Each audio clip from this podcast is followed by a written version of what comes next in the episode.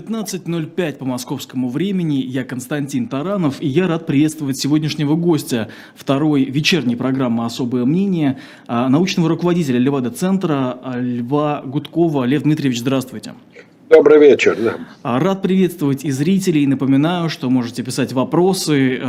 И отмечу, что... Да, я буду следить в эфире за этими вопросами. Если они будут уместны, я их обязательно задам. Также ставьте лайки, подписывайтесь и так далее. Надеюсь, сами уже примерно все знаете. Лев Дмитриевич, хочу начать с того. Вот эти женщины, которых мы видели на встрече с президентом Путиным, матери, да, их можно считать полноценными представителями своей социальной группы? Можем в полной мере сказать с уверенностью, что да, что вот он встретился с матерями погибших солдат. Ну нет, конечно, тут никаких сомнений не может быть. Это тщательно подобранная публика, чиновники, чиновницы, э, рассеянные, и, и они никак не отражают э, действительно ни настроение, ни э, представление людей, которые чьи дети воюют или погибли на этой войне. Это не, ну, это Потемкинская, очередная Потемкинская такая деревня.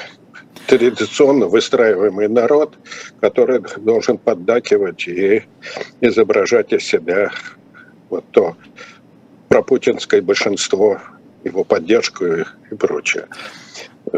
А ну, даже это... если это чиновницы, и даже если это лидеры каких-то общественных организаций, но это же все равно в конечном итоге матери э, убитых солдат, разве нет? Разве это не подойдет в этом случае? Ну, не, не думаю. Во всяком случае, из того, что я видел, у меня так впечатление это не сложилось такое. Напротив, э, ну, не представлены другие, другое, отношение к войне, другое отношение к путиновской политике. Оно существует, и не так уж одно, оно не так уж однозначно, особенно среди матерей. Действительно, среди женщин, имеющих э, сыновей э, призывного возраста или мужей достаточно молодых. Но э, в высшей степени распространены вот эти настроения тревожности, недовольства, нежелания этой войны, ну, среди кого-то осуждения. Там спектр отношений гораздо более широкий, чем представлен вот среди этого хорошо отрепетированного состава матерей. А в целом сейчас возможно в России узнать мнение вот этой вот части общества? Каким-либо образом исследовать его и говорить об их э, настроениях с уверенностью. Это возможно ну, а технически? А почему нет? Э, люди отвечают, как отвечают, э, как раньше отвечали, и как пять лет назад, и как десять лет назад. Тут мало чего изменилось. Все эти вот разговоры о том, что не, нельзя доверять социологии, ну, это чисто такая страусиная политика, которая характерны для людей, которые либо не понимают э, характера нашего, нашего населения, нашего общества, либо защищаются от этого, от негативных представлений, меняя, что где-то вот другое понимание, но люди боятся, люди скрывают от этого и прочее. Это такая самозащита. Вполне возможно, дело проблемы э, лишь э, в организации такого исследования. Можно совершенно спокойно провести исследование именно среди женщин такого-то возраста, имеющих детей, ну, специально отбирать э, по этому принципу, сделать направленное исследование женщин вообще, скажем, ну и имеющие сыновей в таком-то таком возрасте, это технически это не проблема. Угу. А как насчет аргумента, который вот постоянно звучит, что люди боятся выразить свою точку зрения? Там, например, когда им звонят, они ни, ни за что не скажут, что они там против, потому что их э, номер известен, а, или когда они участвуют в вопросе, их имя записано. А, то есть неужели это не влияет никак? Те, кто так говорят, они никогда не имели дела с, собственно, социологическими исследованиями. Это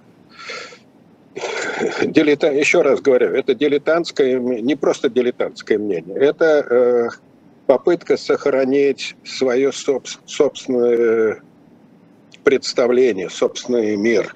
Потому что если э, действительно принять то, что показывают социологические данные, то э, оппозиция выглядит чрезвычайно, ну, не, даже не оппозиция, а антипутински настроенное меньшинство, но выглядит довольно жалким образом.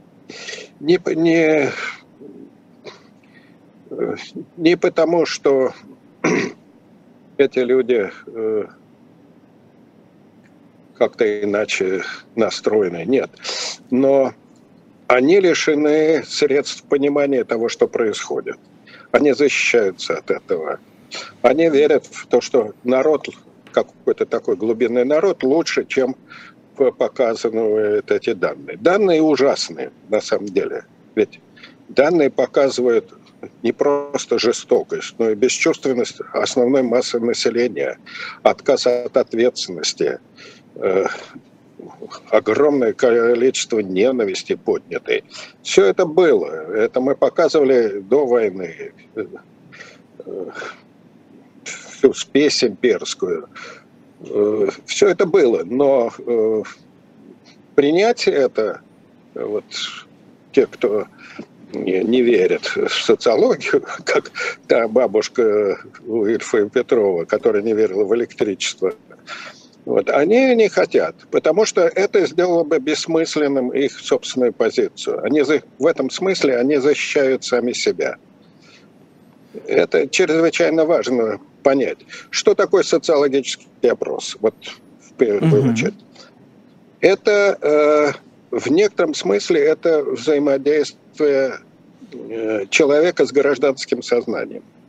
Потому что э, тот, кто э, готов участвовать вопросе, он относится к себе с уважением и ценит собственное мнение. Он считает, что его важно представить в публичном поле. Вот это вот чрезвычайно важно. Поэтому опрос в некотором смысле это взаимодействие, солидарное взаимодействие, кооперация исследователя и респондента. Это не то, что э, как бы это помягче сказать, фуфло такое научное, э, Григорий Юдин говорит, что это плебисцитарное одобрение, что опросы – это плебисцитарное одобрение режима Нет. Есть э, весь смысл его вопроса – это э, получение знания об обществе, реального. Оно очень может быть неприятное, оно разное. Но ценность этого в некотором смысле это э, проявление ну, трезвости и, если воспользоваться кантовским понятием, то это, конечно, э,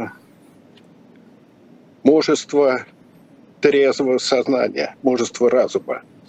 Вот надо отдавать себе отчет в том мире, в котором мы живем не популистское там, рассуждение о хорошем народе, о хороших русских и плохой власти, а то понимание, то, что сделала власть, или мы сами себя сделали за э, вот это за время советской власти и постсоветской власти. Э, утрата иллюзий на демократию, на лучшую жизнь, на то, что мы можем э, относиться к себе с некоторым самоуважением и достоинством. А это чрезвычайно важно. То, что характерно, кстати говоря, для украинского сегодня общества. Не случайно они свой э, Майдан назвали революцией достоинства. Вот это пробуждение чувства самоуважения чрезвычайно важно. У нас же э, после неудачи реформ, неудачи построения демократии возникло новый такой всплеск комплекса неполноценности, неприязни к себе и изживания, перенос этого на, на всех других. Огромный потенциал раздражения, ненависти, неприязни. То, что мы видим вот в отношении э, в, в, вот в это в последние месяцы в отношении к Украине, к украинцам и прочее. Конечно, это отчасти стимулировано пропагандой, но только отчасти, потому что пропаганда не, не вносит новых идей, не новых представлений. Она поднимает то, что есть в обществе. И вот эта вот канализация злобы, агрессии, направленная на другого, это вот чрезвычайно важно. И именно и это не хотят люди понимать. А вот смотрите, у меня здесь есть, причем очень много ответов на то, что вы говорите, и есть, я бы их разделил на два типа. Во-первых, а, люди пишут, я сам или сама не участвую в вопросах, раньше отвечала, а, значит, сейчас не отвечаю, и вот, э, условно говоря, да, не хочу в этом участвовать. Можете написать в чате, почему вот вы лично, вот те, кто сейчас написали, что не участвуют в вопросах, в, ну, не участвуете. А второй тип вопросов я бы ну, переадресовал вам. Вот люди говорят, тоталитарное государство, ну какие опросы?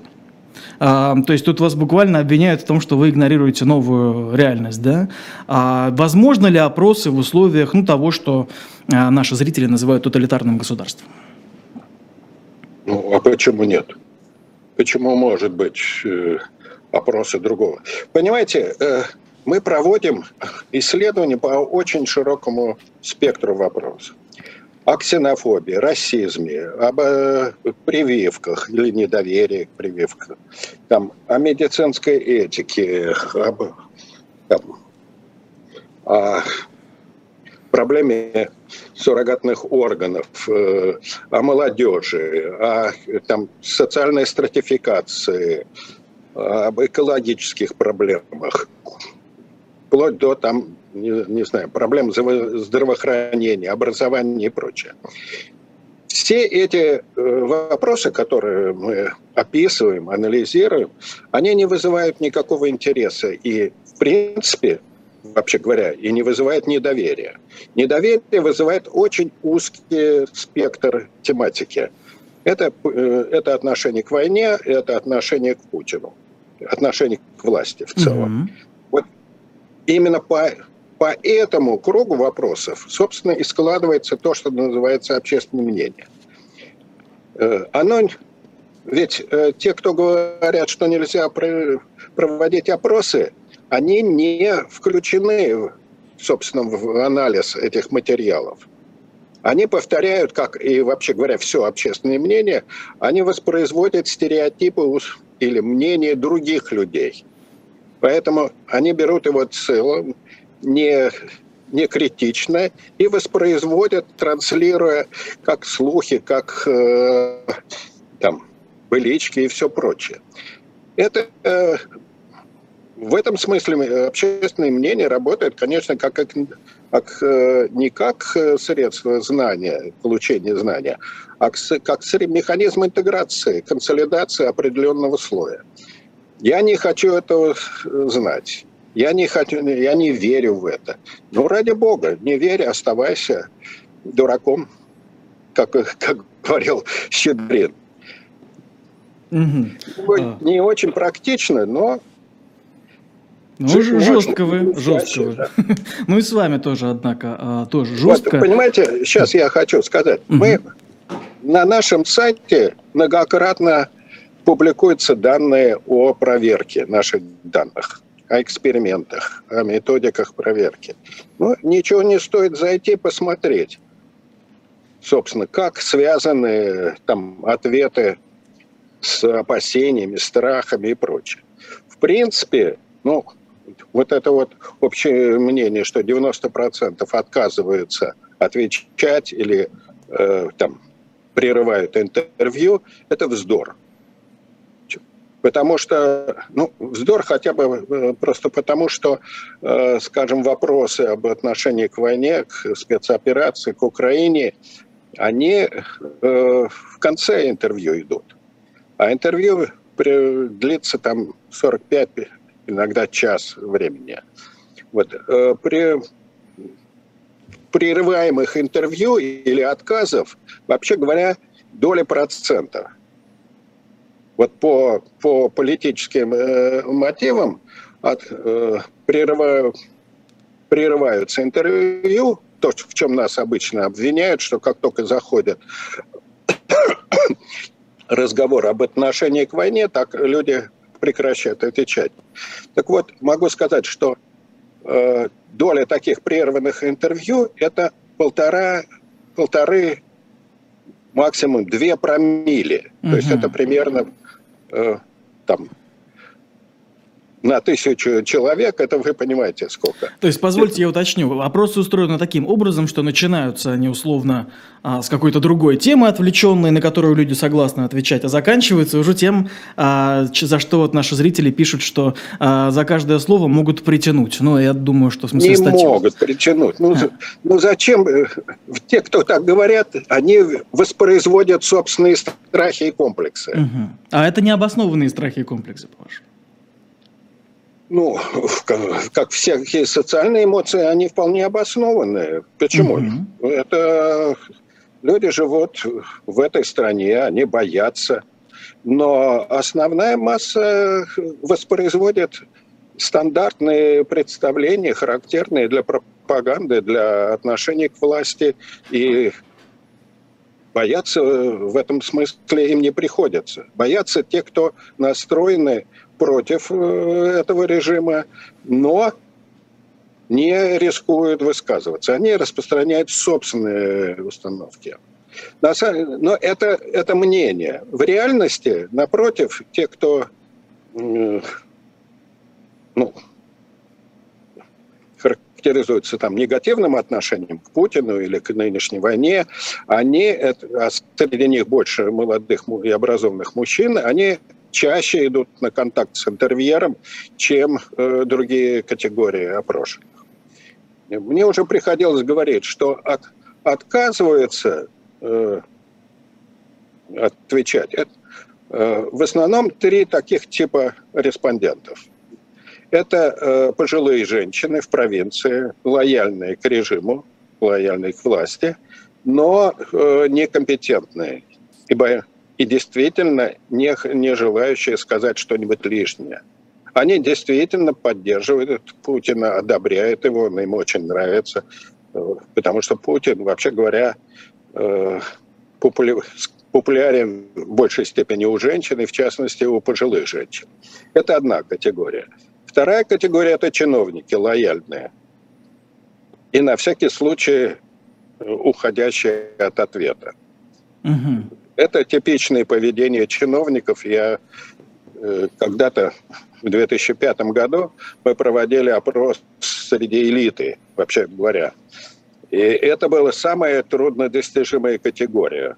Постоянный ответ. А зачем мне это нужно? А что скажет мое начальство? И прочее.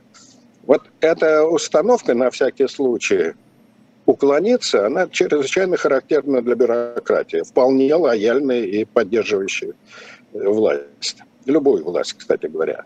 И третья категория, как, э, вот, уклоняющихся, так скажем, от ответов, это молодежь. Не очень образованная, индифферентная к политике, э, которая говорит, что мне не интересны все ваши проблемы, не грузите меня, я не хочу страдать, я не хочу переживать. Отстаньте от меня с вашими этими вопросами. Это э, очень характерная тоже позиция. И еще раз говорю, молодые, образованные мужчины хотят высказаться, и они в большей степени э, настроены антипутинские, антивоенные и прочее. Они понимают ценность своего мнения и тем самым хотят вот, действительно испытывают сильнейшую потребность э, выразить свое отношение хоть таким образом. На митинги они не пойдут, но при опросе они готовы высказаться и очень часто крайне резко. Мы записываем э, это на, э, на планшеты и потом mm-hmm. прослушиваем для, для контроля, прослушиваем там выборочным образом вот, э, интервью для проверки качества работы интервьюеров. И это видно. Там крайне резкие высказывания идут. Угу. А, ясно, Леонид Дмитриевич, да, ну, мне кажется, вы вполне себя ответили, и надеюсь, что зрителей тоже вполне устраивает такой вопрос, вот, вот и такой ответ. И один момент отвечу, вот Анна, зритель спросила про потери, а я на всякий случай скажу, мы не отвечаем на этот вопрос, потому что все-таки российское законодательство запрещает отвечать на такие вопросы. А, в целом, не сделал ли интернет, не решил ли интернет некоторые из этих проблем? То есть опросы в интернете и по телефону, и там, они будут отличаться или нет? Они, может быть, это будет качественно лучше как-то? Нет, конечно, они очень сильно отличаются. Вообще онлайн-опросы не, не репрезентативны, то, что считается. Потому что mm-hmm. нельзя обеспечить, собственно, представ... Э, адекватные представления от, о выборочной э, совокупности. Отвечают те, кто хочет отвечать. А это совершенно разные э, вещи. Телефонные опросы, ну, они в целом дают более лояльные ответы. Не, не значительно, но более лояльные по отношению к власти. Почему? Вот смотрите, вот буквально вот у нас зритель сейчас пишет, я отказался отвечать на опрос именно из-за страха. Мой телефон известен, и за каждое слово могут притянуть.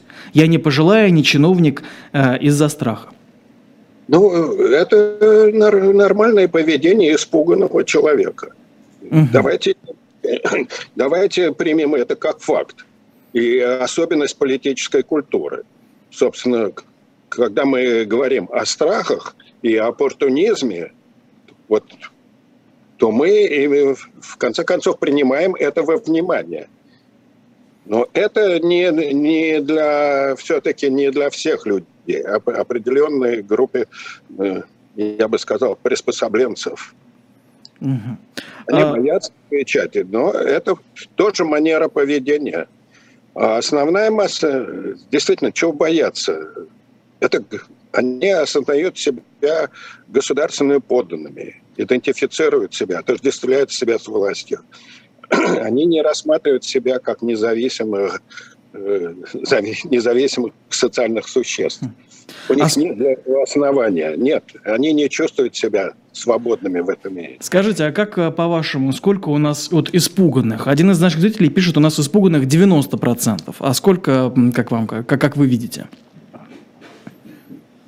Ну, страх, э, вообще говоря, он колеблется, это не, не стабильная такая вещь, не природная характеристика, а в определенных ситуациях роста там, напряжения, роста репрессий он поднимается. В более спокойные времена он снижается до, скажем, до, э, до 2014 года уровень страха был заметно ниже, чем сейчас с усилением репрессий, особенно вот после разгона, систематического разгона, страх поднялся. И ну, страх ведь очень неоднородный. Люди боятся разных вещей. Массовых репрессий э, он резко поднялся и составляет порядка там 40%. Страх перед произволом властей – тоже достаточно высокой, колеблется там в последние годы от 25 до 30 процентов. Это, это, это вполне такие ощутимые э, вещи социального. И неужели такая большая доля российского населения, а по-моему вы сейчас назвали очень большую долю, не влияет на качество опросов и на их результат? На качество нет. Это угу. дело профессиональное. Вы можете как, как построите, как проведете анкету. Вы, э, вот я хотел договорить. Mm. Почему телефонные опросы более лояльные? Они короткие. Они не могут там длиться больше 10-15 минут, потому что люди устают и бросают трубку. И вообще в, телефон, э, в телефонных опросах, э, собственно, готовность участвовать, она гораздо ниже, чем вот в в той методике, которую мы используем. А мы предпочитаем личное интервью по месту жительства. Mm-hmm. Оно, вот личное интервью, или то, что называется face-to-face интервью, от лица к лицу, э, оно длится примерно от 45 до часа времени. И э, люди включаются в тематику, в проблематику, собственно, интервью.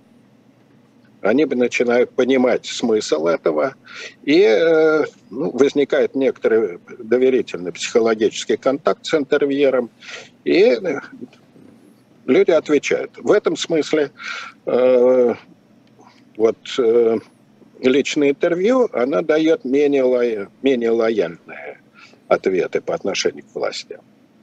Ну, потому не, что человек раскрывается, да, как бы? Человек открывается, он, он понимает, зачем его спрашивают, смысл этих вопросов. И исчезает, ну, во-первых, это э, исчезает атмосфера анонимности и внезапности, то, что происходит по телефону. Вот. Э, ну и, соответственно, здесь э, надежность этих, качества этих интервью, оно более высокое. Угу.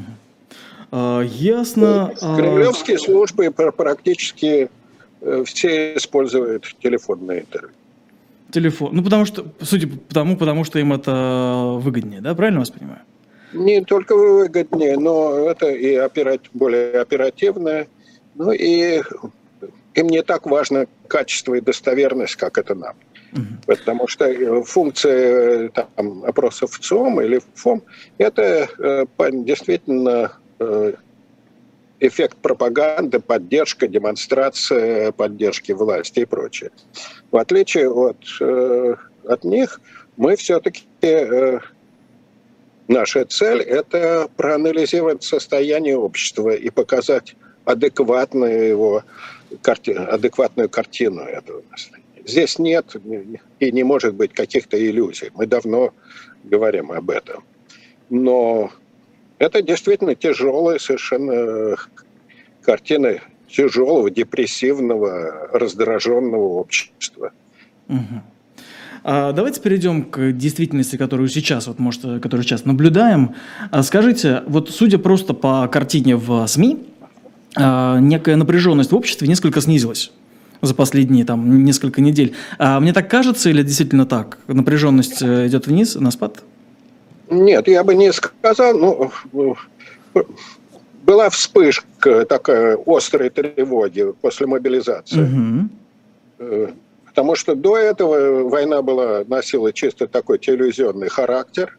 Она шла где-то там и убивали непонятно кого, врагов, нацистов там и прочих э, не людей. А здесь э, вот после объявления мобилизации люди понимают, что это э, призовут не, не 300 тысяч, как говорили, а это будет систематический такой призыв. А в смысле понимают? Ну, в смысле верят. А? Мы же не можем знать наверняка. Да? У нас нет ну, доказательств. Ну, почему? Почему? А вам, э, вам недостаточно, если 66% не верят в то, что это будет частичная мобилизация.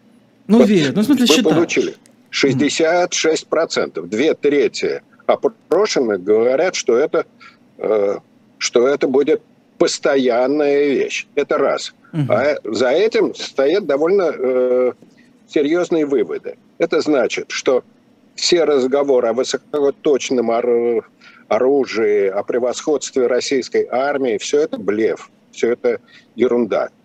Что э, Россия, украинской армии постепенно вытесняет российские войска с оккупированных территорий.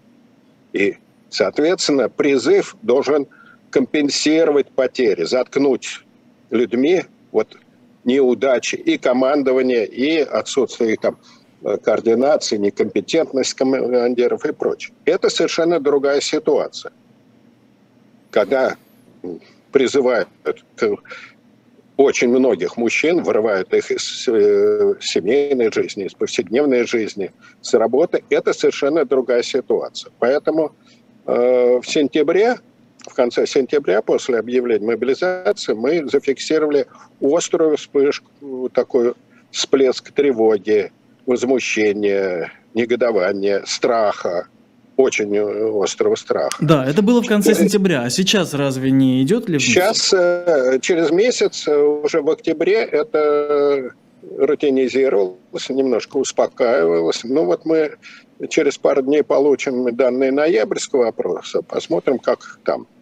Но э, вообще говоря, э, массовая психология, она э, имеет тенденцию такой к самоуспокоению Мгм. через вытеснение всего неприятного и, ну, как бы загораживание этого. Поэтому, ну, то, что можно назвать привыканием ко всему, даже к самому бесчеловечному, закры- закрывая нет, глаз на то, что происходит. То есть можно ли сказать, что мы и через там сколько, через 4 месяца просто привыкнем к, этой- к этой реальности, и оно не приведет к каким-то серьезным изменениям в... Во- А. Возможно. Возможно. Вот в одном из разго- разговоре с одним журналистом мне очень понравилось э, э, сравнение такое, какое он использовал. Э, сравнение с советскими временами. Вот Ну, афганская при- война, в при- смысле, да? Вот так. Нет, нет, нет, нет. Войны не хотят. Войны, война не нравится. Ник- Никому не хочется, вообще говоря, быть убитым в перспективе и прочее. Но э, ощущение, что этому сопротивляться нельзя, очень велико. Примерно так, как в советское время посылали на картошку. Или в колхоз, или на работу в овощебазе. Это никому не нравилось. Особенно э, вот в Москве из э, научных институтов, студентов там, и прочих предприятий посылали на 2-3 недели там, работать на овощебазе. Я сам ездил в то время. Но сопротивляться этому очень трудно, потому что отказ от этого выкидывает человека из всех рамок существования, лишает его как бы привы- привычный такой. Он становится изгоем таким, маргиналом. И, и это гораздо сильнее действует, чем, собственно, перс- мысль о том, что, может быть, Но сейчас-то никто не будет- станет маргиналом, если вы будете как-то сопротивляться этому. Или, ну, или- Почему? Еще как? Если вы за слова про войну вас могут уволить с работы, выгнать из, Мгм. из э, университета там, э, и всякие прочие неприятности, очень немногие умеют обходить. Конечно, огромное количество людей, оно действительно ринулось за границу, уклоняясь от призыва. Но это пассивная все-таки реакция. В каком-то смысле это тоже приспособление к э, нынешнему режиму. Но только вот таким образом. Но э, я не думаю, что э, вот отъезд, бегство от призыва, оно э, будет продолжаться в таких же масштабах. А основная масса будет покорно идти на войну. Ну, то есть, да, есть шанс. Я, да, ясно, тогда здесь мы закончим. Смотрите, а давайте перейдем к Путину. В... Многие, кстати, зрители возмущены, ну, не многие, но несколько человек возмущены а, тем, что вы верите в путинское большинство. Судя по всему, для них это некое... Ну, то есть э, для них некий миф. Э, Смотрите, а опросы нескольких организаций показывают стабильно высокое доверие, до- доверие к Путину и к руководству страны. И оно, ну и сейчас стабильно высокое, проверял вот сегодня буквально утром публикации. Можете сказать, почему оно не меняется? Почему оно что? Не меняется, почему оно не падает? Или... То есть оно там было как 70 с лишним, так и остается в районе этих 70. Ну, во-первых, э, работает пропаганда.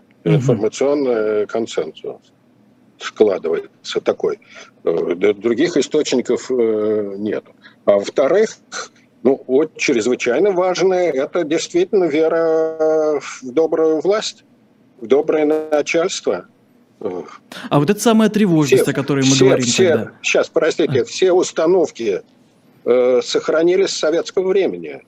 Вера в то, что государство должно обеспечить э, определенный достаток, определенный уровень медицинского обслуживания, развитие инфраструктуры, там, жилья, э, всё- всяких благ. Это э, навешивается на власть. И это создает действительно авторитет власти и зависимость от, от этой власти. В таком случае я не очень понимаю, почему вырос уровень тревожности, если они доверяют этой власти. То есть э, я не понимаю, как неужели это не коррелируется? То есть неужели рост тревожности не, не приводит к тому, что к власти доверяют меньше? Нет, не приводит. А чего они тогда тревожатся? Они внешних каких-то угроз боятся больше?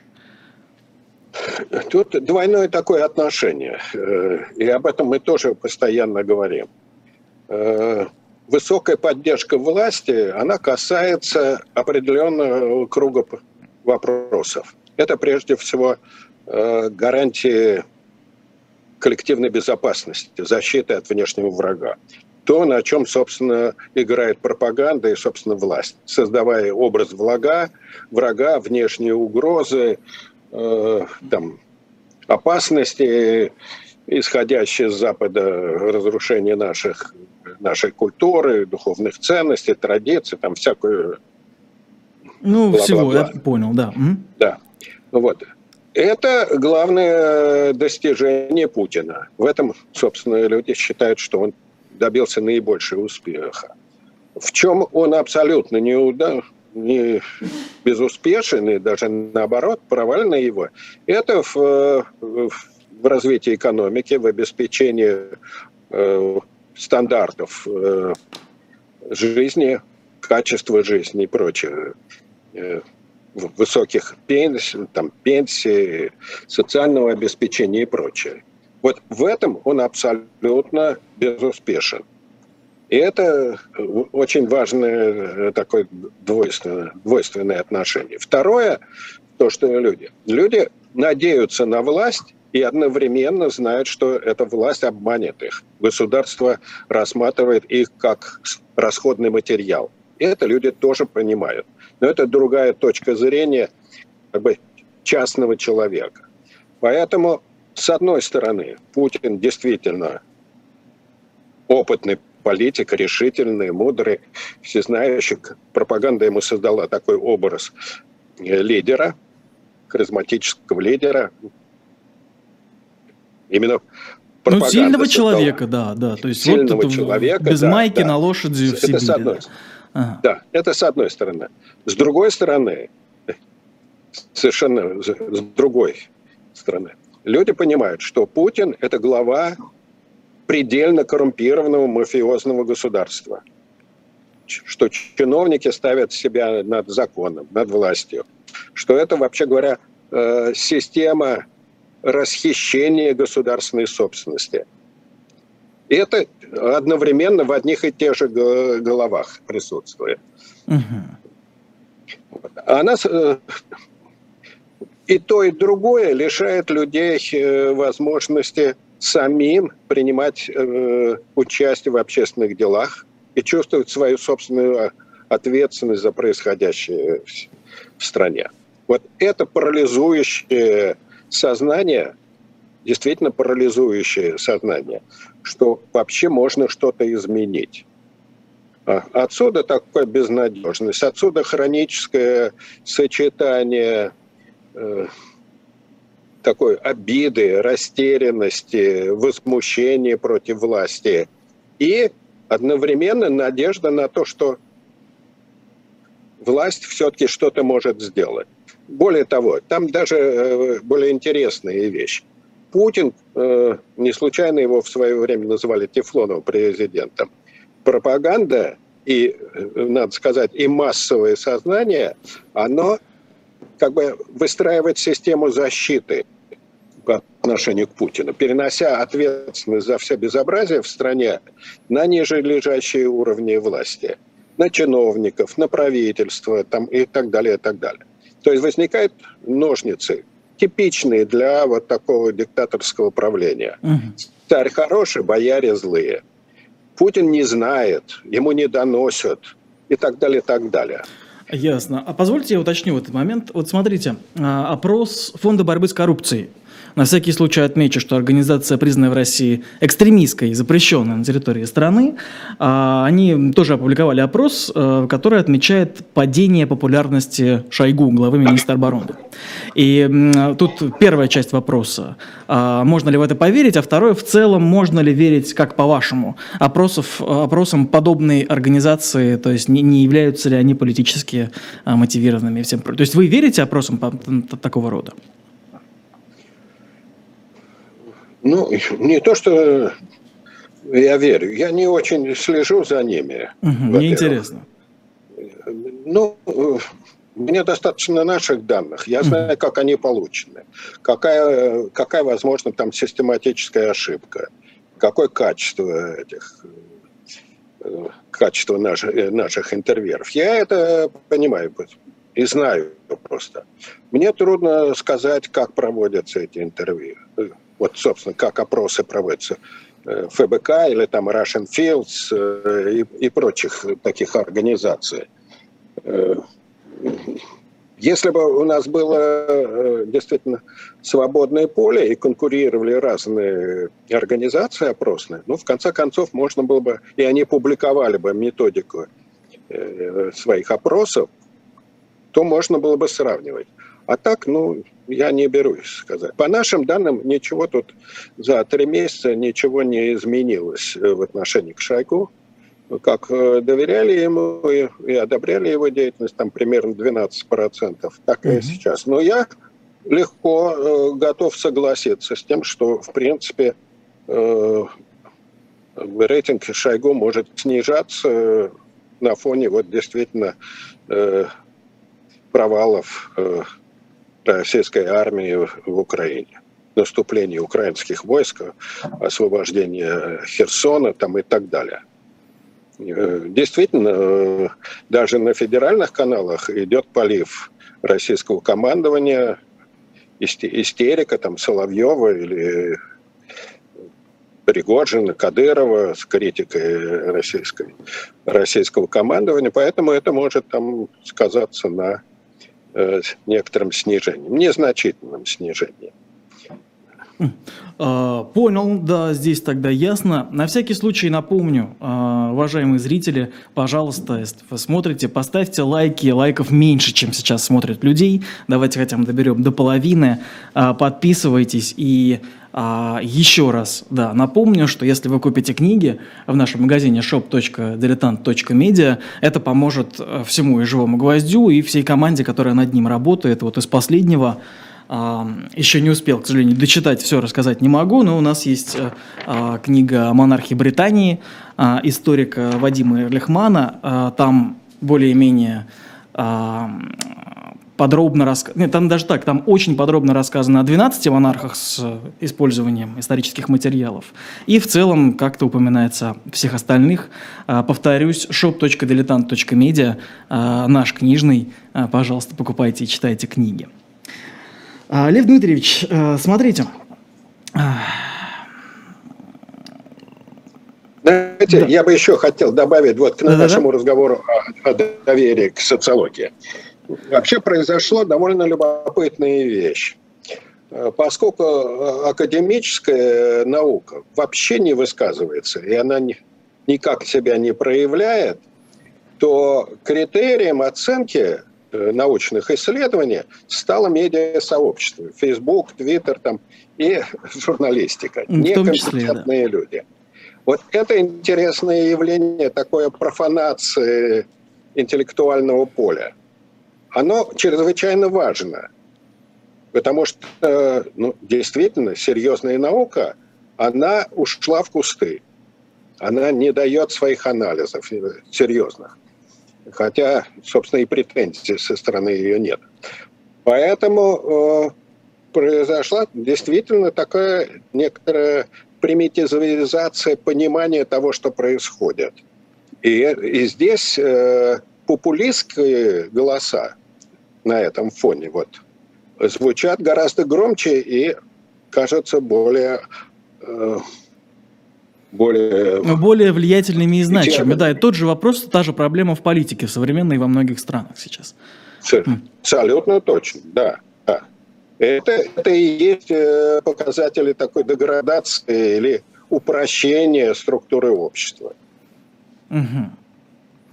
А... Антиэлектуализм – это очень важный признак э, ну, нарастания дисбалансов, не просто дисбалансов, а деградации общественной жизни.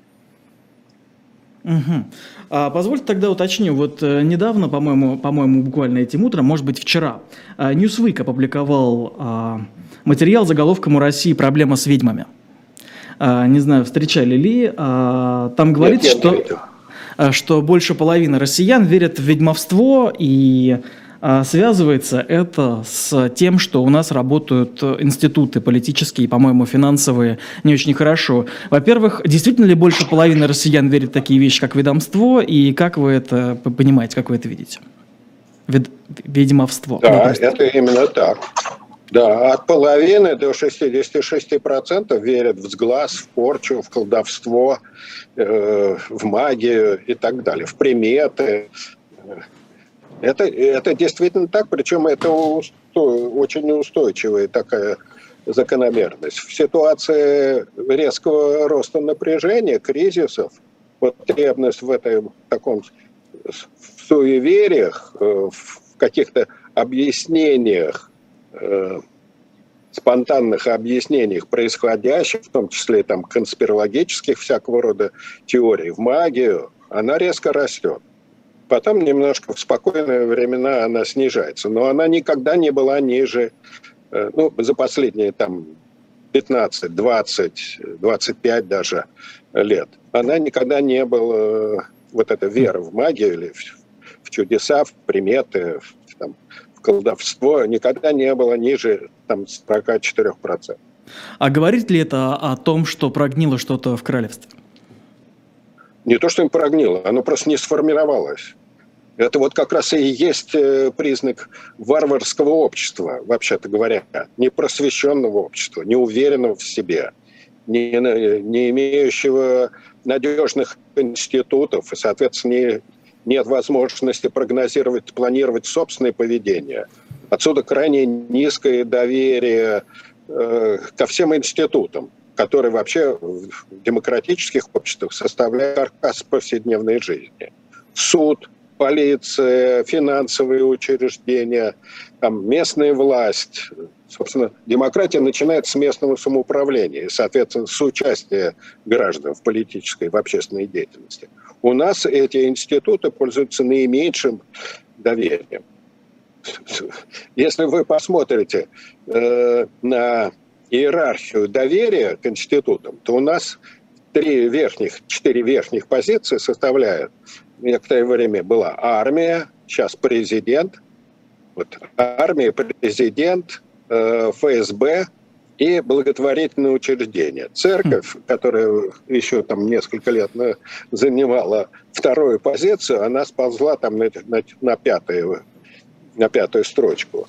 Вы понимаете, что это такое? Вот это и есть тоталитарный синдром, когда люди доверяют самым э, репрессивным, авторитарным, диктаторским институтам, не А. правовым институтам. Этот синдром, это вообще, это, это можно вылечить?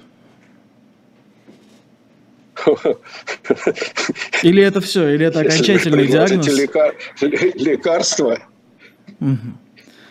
А, я ладно, такого лекарства пока не знаю. не знаем, хорошо. То есть я правильно понимаю, что в Отсю- целом... Отсюда как раз, отсюда вот именно из-за зависимости от власти, непредсказуемости этой мафиозной власти, отсюда такая, такое распространение, собственно, веры в чудеса или в конспирологию, в э, приметы, э, в магию, все, что хотите, в таинственные силы, в пришельцев и так далее. Правильно я понимаю, что система такая, то есть если полицейский работал лучше, люди бы гадалки не пошли? Или это все-таки какое-то не очень связанная вещь? Ну, вообще говоря, и на Западе тоже достаточно распространенное. Хотя, конечно, вот это вот магическое, пласт магического сознания, он как гораздо тоньше. Он все-таки не такой, как у нас. Вот. Ну, а как вы можете верить полиции? Я еще раз приведу цифры, которые уже как-то озвучил. 25% россиян, взрослых россиян, сталкивались с э, незаконным поведением, с произволом полиции. 10% прошли через пытки и угрозу пыток. Что 10 это очень, 25% это очень мало. А мне кажется, Два? что я встречался неоднократно. Да, и я, я уверен, что если я пишу по знакомым, у меня все знакомые... Ну ладно, с другой стороны, я бывший сотрудник радио Москвы многолетний, то есть я этим э, занимался, да, я тут э, плохо... Совершенно верно. Вы молодой mm. человек. Э, и это как раз категория чаще сталкивается с э, в силу демонстративной такого самоутверждения чаще наталкивается на полицейское сопротивление, на полицейский произвол. Вообще говоря, э, понятно, что не пожилые женщины сталкиваются с полицией, а именно чаще всего именно молодежь. Ну, я, я согласен, да. То есть я когда говорю родителям, что если я вечером пройду мимо парка, меня остановят и обыщут, они не верят. То есть у нас есть такой... А, вот. Ну, просто потому, что я человек такого возраста, который может что-то в этом парке делать странное, и полицейские считают, что могут проверять меня, когда хотят. А, смотрите, а, напомню, что в гостях у нас Лев За, Заметьте, это вы сказали, это не я сказал. Так я просто сам э, как бы постоянно вижу это все, сам. И, да, я это, это... Именно. Хм. А, именно. А, смотрите, а, можете сказать, почему сейчас мы не наблюдаем того, у нас, к сожалению, немного, несколько минут осталось буквально. Я, опять же, не успел, к сожалению, дочитать, но я открыл вашу книгу «Возвратный тоталитаризм». Там, там была глава о 14-16 годе. Вы тогда происходящее назвали периодом патриотической мобилизации и националистической эйфории. Почему сейчас мы его в итоге так и не встретили, этот период?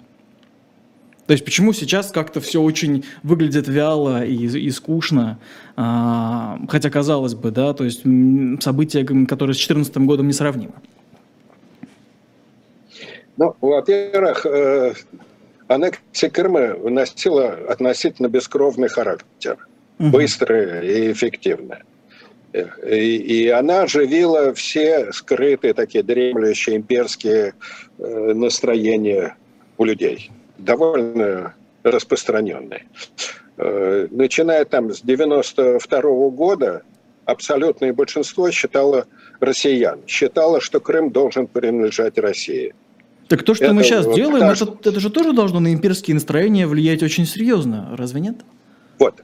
А война с Украиной – это принципиально разные вещи. Войны не хотят.